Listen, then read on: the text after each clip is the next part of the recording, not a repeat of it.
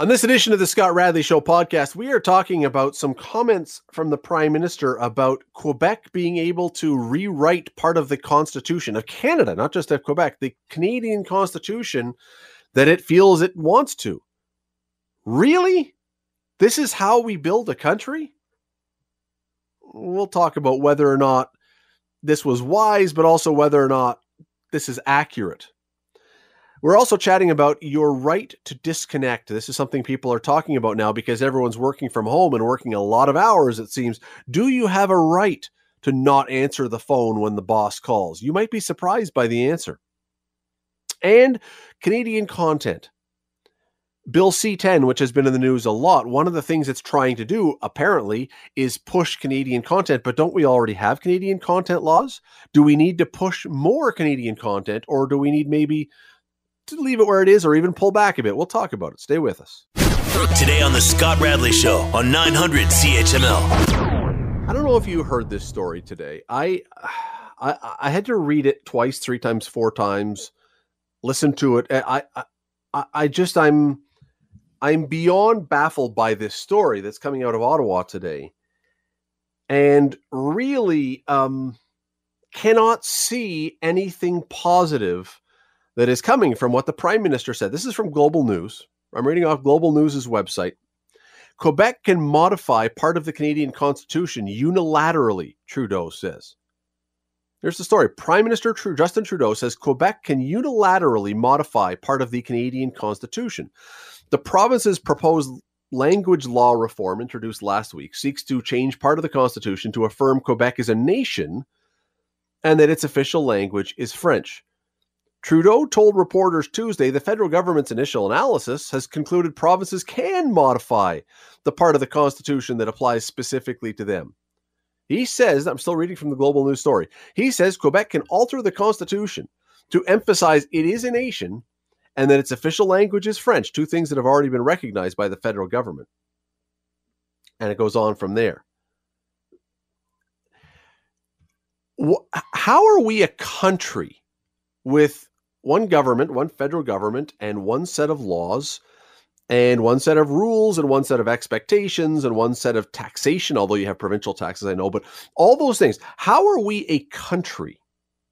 The country we fought through, what, two big referendums, referenda, and, you know, worked to keep together. How are we a country if we have now decided that one province has special dispensation to change the very constitution that overrides everything in this country and, and, and helps us be part of a country. How do we is this not exactly the kind of thing that we have I say that the they fought these referenda in Quebec for to very much specify to argue vigorously that Quebec is part of Canada. It is a province. It is in Canada. It is a part of Canada. How are we not, by saying this, by the prime minister saying this, how are we not undercutting the exact thing that a country is built on? I mean, I, I I've been trying since I since I saw this story. I've been trying to imagine how this would play. Now I know we're not the states, and I know we don't want to be the states. But how would this play if you were a, a, a, an American president and you came out, Joe Biden came out and said, you know, California now has special privileges that it can declare this or that or the other. None of the other can do it. Um, the, the, the other the other states are not are not you know allowed to no really Really? Now, the prime minister said emphasized that other state or that provinces can do this. Trudeau told reporters Tuesday the federal government's initial analysis has concluded provinces can modify part of the constitution that applies specifically to them. Does anyone else see all kinds of loopholes and doors being kicked open and problems here? If Quebec can then declare it's a nation now, I know the federal government has said that the, that Quebec is a special situation and all the rest, but if it can be a nation now under the Constitution, if it can adjust the Constitution to what it wants, Why would Alberta not do the same? Why would Alberta not declare that it is a unique nation? And that if if why could Alberta or Saskatchewan that has relatively speaking few francophones not declare it is now going to treat English as the predominant we're not going to have bilingualism. Bilingualism costs a lot of money and nobody here uses it. English is now our language you can speak French if you want, but there's no expectation or requirement that you'd hey, it apply that's the part of the constitution that applies to them. Why could other things that the constitution talks about, why could other provinces not I mean, again, going back to Alberta, Saskatchewan, Manitoba, whatever, we know with the with the whole oil and gas thing. Why, why could it not say, you know, the carbon tax? We just fought this whole carbon tax thing in the courts, but you know, I we we we're a we're a nation. We are a nation within this country. We have our own rules and regulations uh, where it comes to energy. I, I I'm I'm just stunned that that this would be the position that the federal government would take. That that yes, we've we've we know that Quebec has been treated differently over the years. But to say that it can now rewrite part of the Constitution, does anyone else look at this and go, "This is this is leading us nowhere good"? As a country, this is going to take us nowhere good. You're listening to the Scott Radley Show podcast on 900 CHML. Chatting about the comment that the Prime Minister made today that uh, Quebec can modify part of the Canadian Constitution unilaterally, doesn't need the rest of us. How does one, how does a country do that allow that and remain a country as opposed to a bunch of pieces of a country.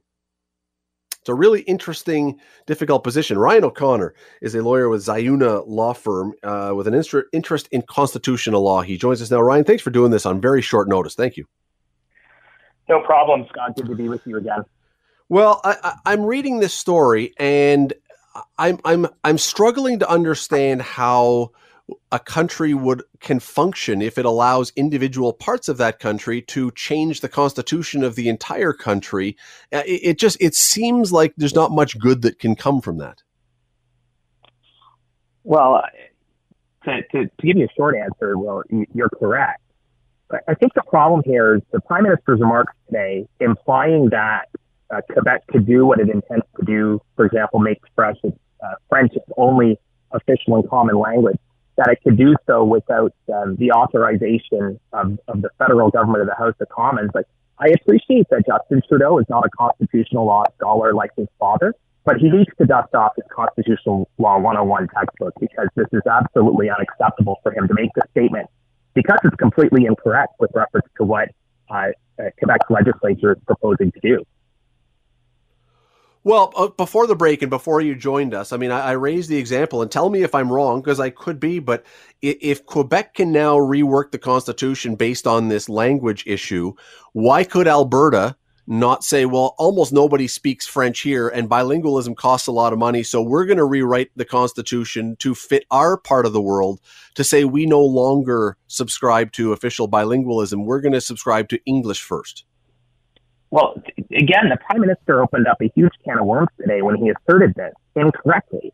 It, the Constitution does not permit a province to amend its own constitution, which forms part of the constitution of our country, as it pertains to the uh, to their official languages. The status of English and French in every province is protected by the Constitution, and if a province wishes to amend the status of English or French in its province, then it has to do so uh, only with the um, only with the authority of the Senate and the House of Commons. So the federal government has to uh, endorse that. It's a, you know, a province cannot simply eliminate, in this case, uh, you know, English as a language of the province, just like in your example, Scott. Alberta could not do the same with respect to eliminating French from its institutions. So the Prime Minister is completely incorrect. Section 43 of the Constitution Act uh, clearly protects um, French and English and can only change the status within provinces with the uh, authorization of the federal government. All right, and, and, to your point, I mean, look, I, I, I understand he's not a constitutional law expert, but I find it very difficult to believe, even though you know leaders and the prime minister have said things at times that are goofy. Uh, I find it very hard to believe that you would wade into this without having asked somebody first or tested with someone. Somebody in this government must believe, though, that this is the case besides him. He wouldn't have just said this by himself. We don't necessarily know what the prime minister. He's been prone to gaps before, you know, with respect to lauding uh, China's system of government governance and, and so forth. So he has been prone to gaps, but it could be a broader issue, Scott, about him signaling uh, to a you know a base of support in Quebec. You know, the, the prime minister is uh, uh, is a member of parliament from that province, maybe signaling that that he's open to um, greater autonomy for um, uh, not only Quebec but other provinces. So that could be part of the motivation. It could be a cynical uh, political ploy uh, with an election forthcoming, but as a matter of constitutional law, uh, the prime minister is, with all due respect, uh, completely incorrect. Okay, so we only have a minute or so left here, but does this not and, and like I don't want to raise the the temperature level on this one and and ratchet it off the, the but does this not open the door because if you're correct and I believe you you are if you're correct and what he said is wrong but Quebec has now been told you can do this and so people in Quebec are listening to this saying hey the prime minister says this is fine and then it gets shot down do we not run the risk of creating another constitutional I don't want to say crisis, but a constitutional situation that this is now the arguing point and the discussion point for the next while?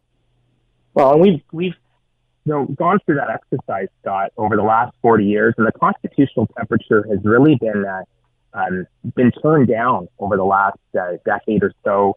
Uh, I think we're sort of on. We've moved on from those old battles. Uh, Quebec has certainly moved on in terms of the government that that it's uh, elected or seemingly did um, you know, let's stop talking about, you know, what divides us and let's, you know, continue to talk about what unites us as Canadians. We have so many different problems with respect to our economy, the federal government's management of the pandemic, et cetera, that we should be talking about in an election year. And instead, uh, this really is sort of changing the channel in a way that I frankly think um, Canadians and, and Quebecers uh, as well, as Canadians like all of us, uh, probably don't even want to be talking about, to be quite honest. Yeah, I, I, uh, my real hope, and, and as I say, we talked about it even before you joined us. My real hope is this does not ignite something now that you've, you've now. I mean, once you've told someone you can do this, you know, when mom comes home and says you can go and play, and then dad comes home and says, "Hey, why are you out playing?" and you say, "Mom said so," and then you're mad at mom because mom's, eh, you know, the whole thing. Once you've told someone they can do something, and then you have to come if if in, the if it's the case boy you've got a mess on your hands when you then have to come back and say no that's not the case. Because we know one thing politicians don't like to say i was wrong. They may po- redirect but they're not going to say i was wrong. So. Right. And, and i just i just hope that this doesn't encourage you know other provinces where you know there hasn't really been a discussion about the constitution or, or been a discussion about separatism et cetera to sort of encourage those forces in those provinces to sort of become emboldened um, you know, we, have seen what happened under under the prime minister's father in that respect in terms of Western alienation. And, and I had hoped that over the last you know decade we were long beyond that, and I really hope this doesn't sort of encourage a, a constitutional Absolutely. conflagration. Um, I really hope it doesn't. Ryan O'Connor, uh, really appreciate you stepping in on short notice. Thanks for the time tonight. No problem. Always good to be with you, Scott. You're listening to the Scott Radley Show podcast on 900 CHML. One of the discoveries that I think a lot of people have made during COVID comes around the issue of work, particularly those who during the pandemic have found themselves working from home. Prior to this, and you this may be part of your experience, prior to this, it seemed there were an awful lot of bosses who worried that if they let their employees work from home, even part-time, they'd slack off. They wouldn't get as much done. They'd sleep in, they'd go for long walks, they'd watch soap operas, they whatever whatever the case might have been. They thought, okay, you know what? If I don't have eyeballs on these employees, I'm not going to get the same productivity out of them. Well, all the evidence now that we're seeing coming out of the pandemic says the opposite has happened. People are working not just hard, but harder than they ever have before, longer hours than they ever have before. And part of it is because if your desk is at your home, you're always near your desk, your computer is on, you never really stop. So now people are saying, wait a second, is there a way to pull back of this? Do I have what people are calling the right to disconnect? I want to bring in Mackenzie Irwin. She is a lawyer, and an employment lawyer with Samfiru Tumarkin. She joins us now. Uh, Mackenzie, thanks for doing this. Really appreciate it. Good evening, Scott. Thanks so much for having me. Well, let's dive right into this thing. The right to disconnect is, I mean, it's a great like catchphrase and it's one that's being thrown around now, but does such a thing actually exist? Do you have a legal right to not work? Uh, unfortunately, at, at present, the law really doesn't provide for um, a way for employees to ha- to enforce this right to disconnect, or you know, force their employers to give their employees a right to unplug. Um, unfortunately, that's not really the law hasn't contemplated that. So, what does that mean then? Because uh, again, I mean, different people work different ways. But if your boss calls you then at seven o'clock at night, seven thirty, and there's some important issue, and you don't answer your phone, could you theoretically potentially be punished by the boss for not answering the call? Well, so that's that's a little bit of a gray area there. So, um, I mean, certainly, um, it, it, it's it's going to depend on on what the employer's expectations are of their employee, and and whether that employer has properly communicated those expectations to those employees. So, oftentimes, um, you'll see that uh, when an employee um, signs an employment contract sometimes you'll find uh, there's terms in that employment contract that kind of outline uh, the the hours that you're expected to work. You're expected to be there from nine to five on a on Monday to, Friday, for example.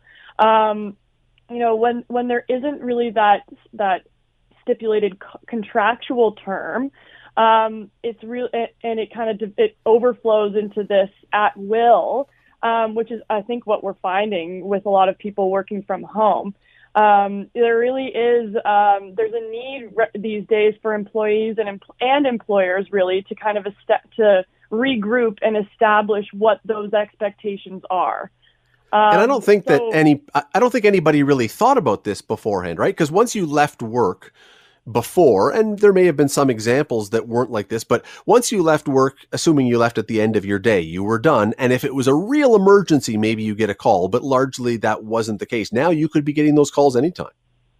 Yeah, I, I think you know it's it's it's really it's undeniable that the pandemic has really made unplugging a real challenge, and with with these increased increased technologies, the ongoing lockdowns and stay at home orders, and that, as you said, that loss of that in-person office time. I think um, employers in Ontario have, uh, some of them have kind of overstepped that boundary and increased their demands on their employees, which really makes it difficult to establish that clear boundary between work and personal time when you're working from home. Um, so, I mean, at this point, there isn't really a legal um, uh, way to enforce that right to unplug. But that doesn't really mean that there's just because there's no legal requirement, that doesn't mean that, you know, individual employers can't establish a disconnect policy or individual employees can't, um, you know, at this point, it's really important that these employees are communicating to their employers, um, you know, what the effects that this is having on them and, and is really able to establish, to, to reconnect and, and establish what the expectations, what the employer's expectations are of them. If if the employer is having these ex- excessive workout uh, work hours, those expectations need to be reevaluated, and and the employer employee really does need to speak up to set those boundaries. You're listening to the Scott Radley Show podcast on 900 CHML. Mackenzie, we most people I think understand the concept the concept of squatters' rights, and it, it seems like maybe a weird thing to bring up in this context. But the idea with that is if you have lived on a piece of property that's not yours uninterruptedly for a long period of time, the law allows you to then claim that land. Can the same kind of thing apply to working from home. If you have, for an extended period of time, gone along and worked those extra hours and picked up the phone at seven o'clock or eight o'clock and never complained and always gone along with it and done these extra hours, and then all of a sudden, can your boss determine that's then acceptable because you've shown it to be acceptable? You can't change your mind then. Yeah, I mean, in normal times, um, you know, pre-COVID, if if you you know if you're behaving in a certain way and it's ongoing throughout your your employment, you kind of um, you can be deemed to have accepted those terms. Now, in during COVID, I'm not so sure that that that, that might be a, a strong argument, but certainly it does exist. You know, if you are working regularly working these excessive hours during COVID when you're working from home and answering those calls after hours and responding to those emails after hours, you are really establishing an, an expectation with your employer um, that that that will continue. Um, is you know it, it, might be now that we've been doing this. Some of us have been doing this for for almost 14 months now. Um, it might be time um, where many of those employer employees are really feeling that burnout and they're feeling the um, the effects of those working those excessive hours um, when they weren't really they were maybe running on adrenaline or they were um, yeah. they weren't feeling those effects at the beginning. Now is a time when employees really do need to speak up and kind of redirect and readjust those boundaries. Is the fear with a lot of people, I suspect it's the case, but is the fear with a lot of people that if you don't pick up the phone or you don't answer your email, you could be either professionally punished or more likely not punished, but when it comes time for promotions or something else, that the boss will look at the person who did always do that and say, that's the person I want to hire for the promotion? Uh, yeah, I think that that is a very live um, issue right now and, and, a legitimate concern. So, of course, you know, many employers are going when they're looking um, for that promotion, who to promote, and they're gonna, or who to provide a, a raise to, for example. Um, they're going to look to those employees who are demonstrating that they're they're fully accessible. Um, so that certainly that's a very live issue right now. Now, let me play the other side of this then. If I am a, a, person who's ambitious and wants to get ahead in the company, and I do answer the phone all the time and I do work extra, why should I not be the person who would get that promotion then? Uh, well, yeah. On the flip side of that, there's no, you know, employees, employers, um, employees don't have a right to a a promotion. Unfortunately, there's no direct, um, without a contractual right. There's no direct if you hit, hit certain marks um, there's no obligation on an employer to provide any employee with a with a promotion. Um, so unfortunately, the law just doesn't contemplate that. Um, what we're looking for here, I, I guess, uh, what's important here is to find that cultural shift where we're where we're removing, we're we're shifting our focus from those uh, from placing that value on working those extra hours and excessive hours to more of a, uh, a an environment that promotes more um, mental health well-being and and more ba- a balanced workplace. Um, unfortunately, as I said at the beginning, there is no legal um, you know reason uh, that forces an employer to give that employee their right to unplug. Um, it really does have to come from some sort of cultural shift. Or um, if the government wanted chose to le- legislate on it, they could step in and kind of provide some guidance to employers um, at this point. And it's really hard, I would think. And look, I'm living this. You're living this, probably. I think most people are. It's hard. when you're at the office, you can see who's working, who's there all the time. You you have a good idea of what the hours are people are putting. If you're at home, you're guessing. And so you may feel, I guess, like, you know, I have to do this because everybody else is. I have to put in 15 hour days because everyone else is. Not everybody might be doing this, and you're just guilting yourself into thinking you have to do this. Yeah, I mean that's that's certainly a live possibility. Um, I think it's it's important at this point for I'm going to kind of go back to the, to the basics here. It's important, you know, we while we might have established a pattern of of working these excessive hours during COVID, um, some employees might want to look back onto their employment contract because many employment contracts do actually outline the expectations for work. So if your employment contract, for example, stipulates that the expectation is that you're at, you're available and at work from nine to five um, for Monday to Friday, then now might be a time to kind of connect with your employer and say, hey, I've noticed, you know, I'm working. Uh, first of all, I think it's really important that the employees are tracking the hours that they're working um, for predominantly because you, you might be entitled to overtime pay for those hours worked. But in addition, you kind of you're you're going to want to start that dialogue with your employer to, to establish, hey, my my contract kind of expects expectation is X, and I'm now working this excessive overtime hours. Um, is there something that we can do to address this? You know, perhaps maybe it's something it, you know you're you've taken on too many responsibilities and you're you're covering multiple positions. that might Yeah. be the case, but you really won't know unless you start that dialogue with your employer. If it is not written into your contract, specifically how many hours you're supposed to work a week or something like that, is there any way that any law could possibly have teeth for a right to disconnect? Uh, unfortunately, right now, no. Um, there is no. I mean, our the Employment Standards Act in Ontario does stipulate um, at which point, um, how many hours a week um, after which you would be entitled to what we call overtime pay. Um, and uh, but but unfortunately, there is no. You know, if you're working those hours, um, you're entitled to be paid overtime for them, but there's no maximum real hours at this point.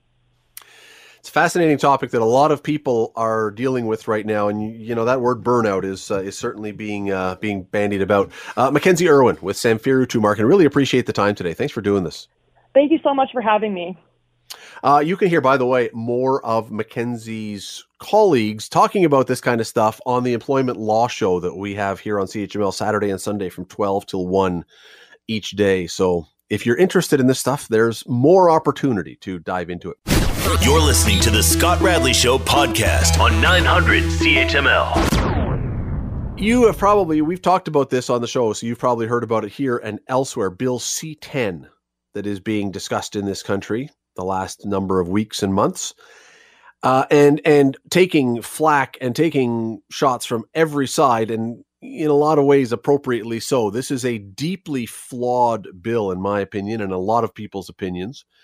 Nonetheless, um, oh, and here's why. In case you're not, in case you're new with this, uh, many people, myself included, believe it has the potential to intrude upon our free expression. Many people, including myself, believe that it could give the CRTC more power than it already has, which is a lot, and the kind of power to fiddle with algorithms that decide what you see online and with social media. Uh, it offers the chance to censorship, a lot of people say, which it really sounds like that's the case. But there are a lot of other pieces in here as well. They should they could tweak those parts, and it might, you know, maybe there's a discussion around this thing. Nonetheless, we will be discussing this again, I'm sure, on this show. But one of the arguments that the government is making for it right now is that it's going to push Canadian content. It's going to bring Canadian content to the fore. Canadian music that might otherwise not be heard will get heard. Canadian TV shows that might not get noticed will get noticed, on and on and on. So, what about Canadian content? I want to bring in our good friend Eric Alper, who is a music writer and commentator and publicist. And Eric, you, you got to help me, uh, and don't be modest here.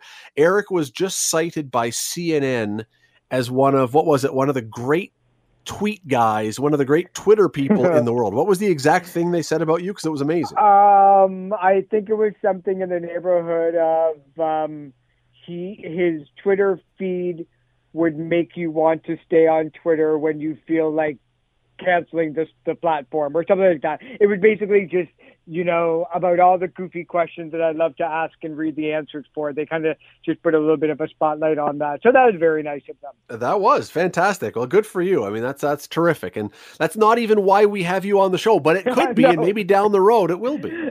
Yeah. All right. So, Eric, when I was growing up, when you were growing up, we heard a lot of Canadian music in our youth. Uh, some of it was fantastic. Bryan Adams, who became an international world musical celebrity all by himself, did not need Canadian content rules. He was going to make it Shania Twain, Celine Dion, pick your person. There's lots of them. Others, and I don't want to pick too many names, but the first one that always comes to mind when I think about this, Platinum Blonde, um, needed some CanCon help probably.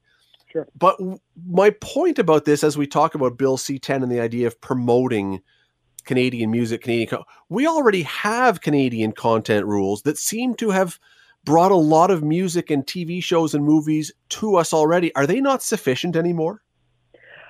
You know, um, first of all, I, I have to kind of argue with you about the point about when you and I were growing up because I, I don't really think you and I have.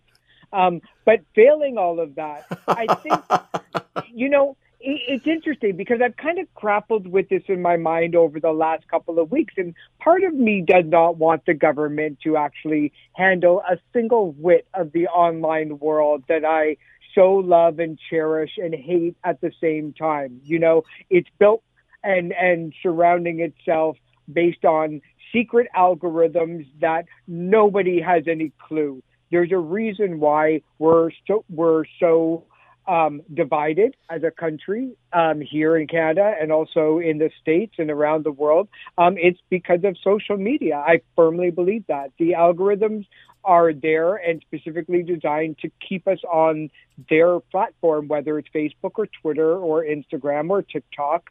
And it's designed to either make us laugh, make us cry, or make us angry. And those three emotions are what advertisers have done for decades and decades and decades. So part of me is like, well, the government is trying to install um, and instill some sort of regulations to allow Canadian content to be shown more.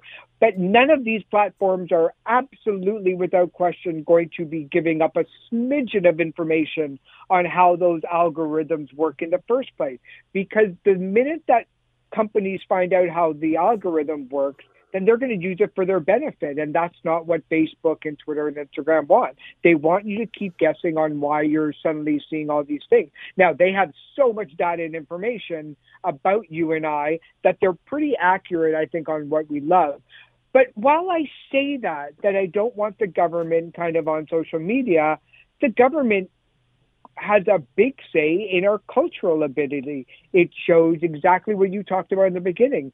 There's a, a 35% Canadian content rule when it comes to music. So many bands, from the Arkells to Platinum Blonde to Corey Hart to dozens, if not hundreds and thousands of bands wouldn't otherwise get heard. You know, um, what's what I found amazing about this is this last week the census board um, they they promoted the fact that um, there were I think 12 or 15 different Spotify playlists um, for Canadians to listen to while they're filling out their census, and it was chock full of Canadian artists from Indigenous to hip hop and rap to folk and soul and blues. That's where I love the government getting involved. I love the promotion of it but there's still a lot of wonkiness when it comes to the government, you know, actually overseeing our cultural industries because they just haven't really done that so well. Okay, but to your point, then we have, and I, I touched on this at the beginning. We yeah. have Canadian content rules. We have yeah. for decades now had bans that.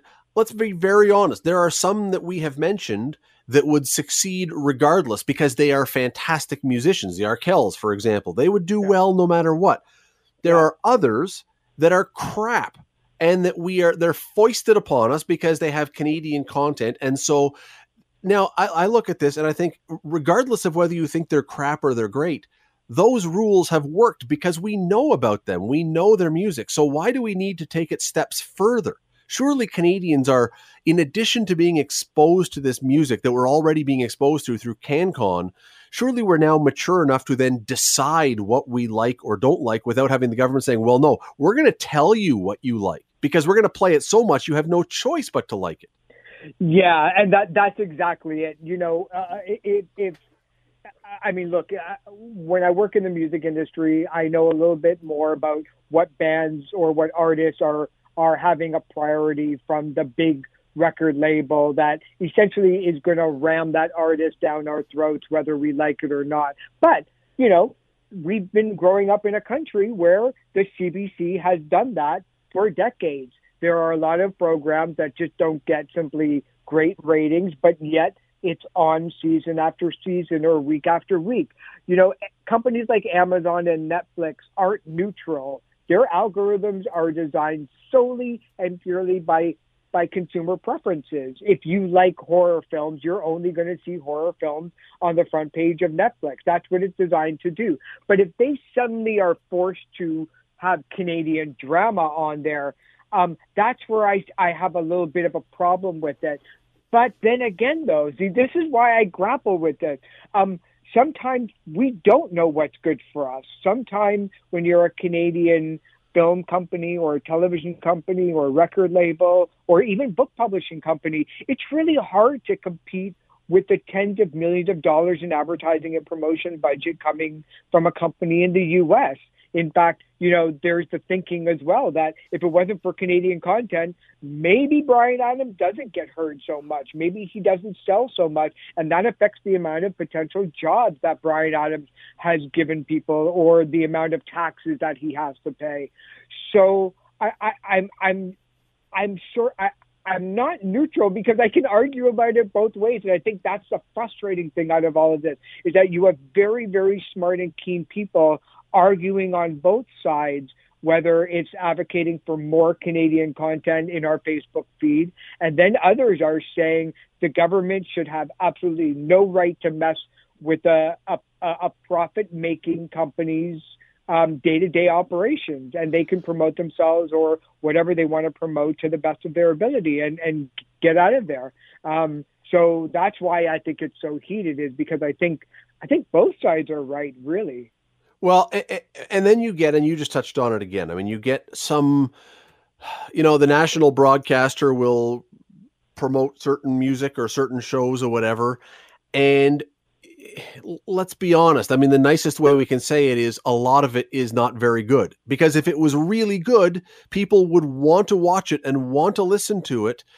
And the problem is, though, if we don't, if they produce something or they expose us to something and we go, that's not good, then somehow we're made to feel like, well, you're not really Canadian, you're not supporting the Canadian industry. Wait, my yeah. enter, I should not be, cons- I should not be feeling like I have to support when I'm watching entertainment or listening to music that should be because it brings me joy and I enjoy it, not out of a guilt that I have to support somebody just because some company or government is behind it. Do better. Uh, yes. And and that's been the knock against this this country since the CRTC regulated and instilled um, Canadian content regulation. And it's interesting because if you want to take exactly what you said one step further, um, radio broadcasters should absolutely, I think, be up in arms if if a company like Netflix or Amazon on the television um, uh, don't get to be forced to to show that Canadian content because I bet you that the the the broadcast the radio broadcasters are going to be next in line to say, well, we provide a service too. We provide promotion as well. We're out there trying to compete with the with the same eyes and ears as everybody else out there. You know, when you're a radio station like this one, your competition isn't just another radio station. It's Netflix, it's Amazon, it's Net, it's everything that we're all in competition with each other for the listeners and audiences free time. And when there seems to be a little bit of an imbalance of, well, your industry has to do this, but not this one, um, you know, that's where you start running into problems. You know, when Netflix wanted to open up their Canadian office here in Toronto, part of the regulation for them to actually open up here was that um, not only were they given tax breaks to do it so that they can have more Canadian um, uh, Canadian productions in play, um, but that you know maybe somewhere down the road they weren't forced to have X amount of Canadian content on it because Netflix would rather, if you put a gun to their head, would rather show Modern Family and Friends and the you know Breaking Bad all day long and forget well, sure. whatever country you're in. And Eric, let me point out why that is. Uh, there's a piece in the Toronto Star this week and it was fascinating because you know things like shows like Kim's Convenience that have been a, a, a we've has been seen as a huge Canadian hit, and and like it is a huge Canadian hit. Its last episode drew nine hundred thousand Canadians, but at the same time, that sounds great. Nine hundred thousand Canadians. That's that's terrific. Yeah, Two point one million Canadians watched The Rookie that week, which is a really mediocre American cop show, and and so, like, yeah, Kim's Convenience was terrific. And yet at the same time, you know, given the option, people have chosen, they've made a decision that more people would prefer to watch that other stuff. Yeah. And, and, and I think what, what we, what we might run into somewhere down the road is, is that if you have a Canadian television show and you're drawing ratings of a half a million or even that 900,000, um, I don't have the numbers in front of me. I bet you the Toronto Maple Leafs on a regular basis get higher ratings than that. What you end up doing though is you end up closing the door completely on the future of Canadian broadcasting and Canadian production because without maybe those those regulations in place to to have X amount of Canadian content. Maybe a show like Schitt's Creek, who didn't find its its you know footing until season three or even five, um, maybe that doesn't exist. Maybe those actors and actresses and production crew and caterers, maybe they don't get to do something three years down the road in a major blockbuster. Maybe the the Canadian stars and businesses of tomorrow don't even have a shot if all it is is just a numbers game. And I agree with you. you know, I agree with you. I agree with I agree with the general concept of Canadian content um, as that that we shouldn't eliminate those rules. That we should have it because you're right. We are in the shadow of the country that puts out more entertainment and, and it'll get swallowed up. So I agree with the concept of Canadian content. Where I question this now, though, Eric, is we have these Canadian content rules in play, and this is where Bill C ten comes in. Should entertainment, uh, leaving that part aside, should entertainment, should art not be a meritocracy? That you know, if you want people to watch it make it good. And we will give that Canadian content rule to say we're going to put it out there to expose it to you. But this seems like we're taking it to another another level and saying, yeah. not only are we going to do that, we're going to kind of hide the other stuff and make yeah. sure that this is the. There's somewhere along the way you've got to be good to get people to pay attention to you and stick with you. We can introduce it, but it's on you to be good. You want to know where this bill completely got me so angry? And and it's nothing against the liberal government because no matter who's in power, they're going to do the exact same thing.